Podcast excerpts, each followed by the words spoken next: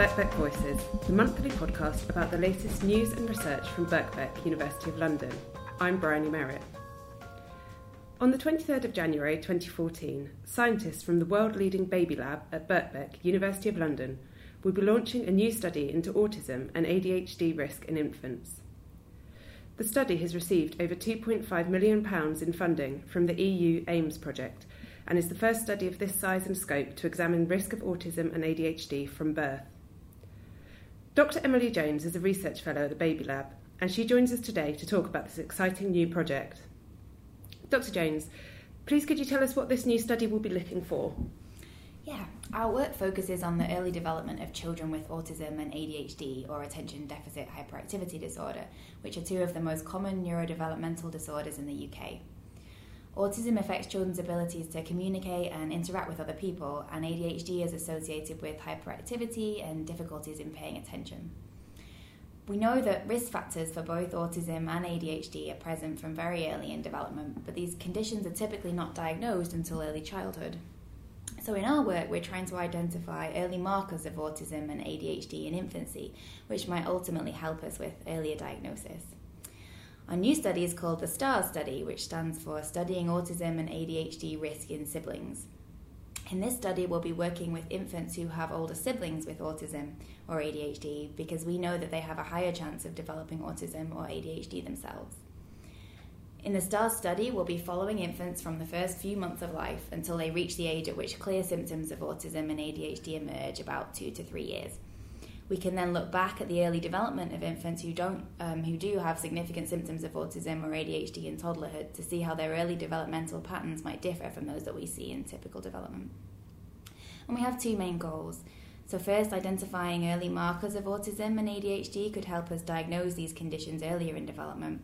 And second, learning more about how symptoms of autism and ADHD emerge over time might help us to identify new targets for intervention or new ways to support the development of children who are most at risk. And why is it important to diagnose ADHD and autism as early as possible? Well, many children with autism and ADHD find it quite difficult to learn in traditional settings, and so providing some additional support can really help them to reach their full potential.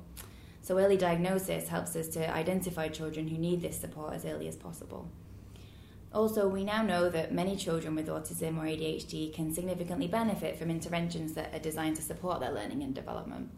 And although these interventions can be effective at any age, starting early is likely to give children the maximum chance to benefit from new skills and abilities that they can learn. So, we think it's very important to try to find ways to identify children who may need that support as early as possible. And when the children come into the baby lab, um, how is the testing carried out? What does it involve? Well, our testing is designed to be fun for infants and their families. So we invite families to participate in the STAR study anytime before their baby is 10 months old, although we love to see infants from um, around three months if possible. So we start by explaining everything on the phone and we send families materials about the study so they can decide whether or not they want to participate. And if they're interested in being involved, then we invite them to come to our baby lab four or five times between when they start the study and when their child is three years old. When families come in for their visit, they're greeted by our research assistants who will be looking after them throughout their time in the baby lab. And we do everything we can to make it easy for parents to participate. We can pay travel costs, help with travel arrangements, we can provide cots and high chairs for families to use during the day. We have a playroom for families to use during breaks, so we do everything we can to make it a fun day for babies and their parents. And how can parents find out more and get involved in the study? We have a, a new website, which is www.staars.org, and we spell it S T A A R S, and that contains lots of information about the STAARS study. You can also call our coordinator Janice on 0207 079 0761 and she can tell you more about what the study involves, or you can email us on stars at bbk.ac.uk.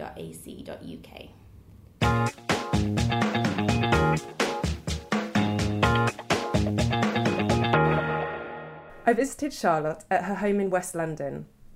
Charlotte has three children eight year old Alex, who's been diagnosed with autism and ADHD, five year old Robert, who's developing normally, and three year old Freddie, who took part in a previous study at the Birkbeck Baby Lab.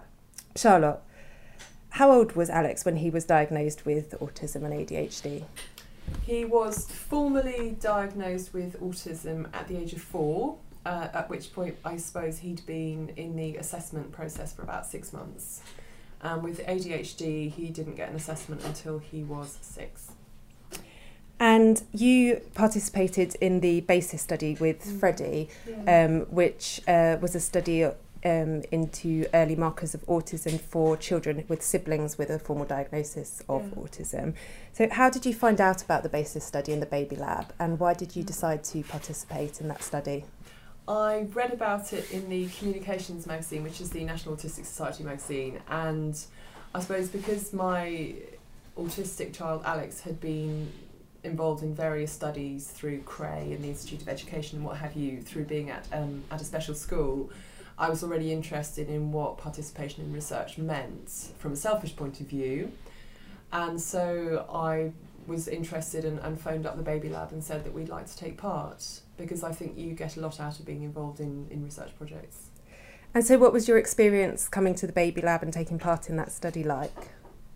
Um, they're just they're really they're very nice people they're very interesting they're clearly highly intelligent very motivated and I guess you get to learn a lot from talking to them about what it is they're looking for, you know, what are some of the markers, what are some of the identifying features that you wouldn't necessarily have thought about as a parent of a child with autism. And obviously, most parents with a child who's got a formal diagnosis of autism know that there's quite a high level of recurrence with other siblings. So the more you talk to people who are right at the cutting edge of research in identification, the more of an idea you get maybe of what you should be looking out for and how you could be what kind of appropriate structured interventions you could be offering your children. And what was what did the experience involve for Freddie as well? For Freddie, so you, you turn up, uh, you have a sort of settling in period, and then you do all sorts of weird and wonderful things. So you do the some of the gaze tracking programs on screen where they show your child various images and see how the child responds. They're actually tracking the movement of the baby's eyes. There's this crazy um, cap that they put on your baby's head that measures flow of oxygen to different parts of the brain depending on the stimulus that they show the baby. Uh, the speech therapist sits down and does a kind of structured intervention. They also observe you playing with your baby. And it, it's great fun, and it's actually a really nice way to spend an afternoon with a younger child. And younger children, when the older sibling has special needs, don't always get much dedicated time with mum. So it's actually that's another kind of nice side benefit in a way. Um, and with Alex being diagnosed at, at, four years, what difference would it have made for you if, if you'd been able to get that diagnosis earlier, do you think?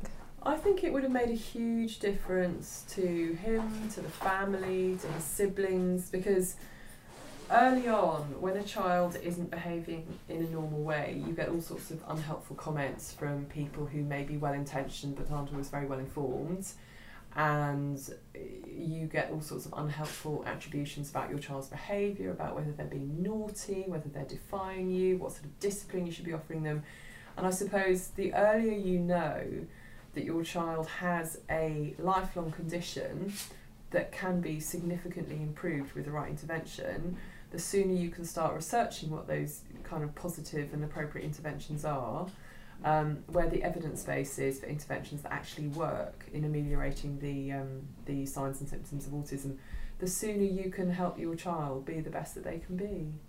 So I guess that's what early intervention would have meant for us. Great. Um, Thanks for sharing with us your experiences at the Baby Lab. That's all for this month's Birkbeck Voices. If you would like to be involved in the Studying Autism and ADHD Risk in Siblings project, you can find out more by visiting www.staars.org or you can call the project coordinator on 0207 079 0761 or email stars, which is S T A R S, at bbk.ac.uk.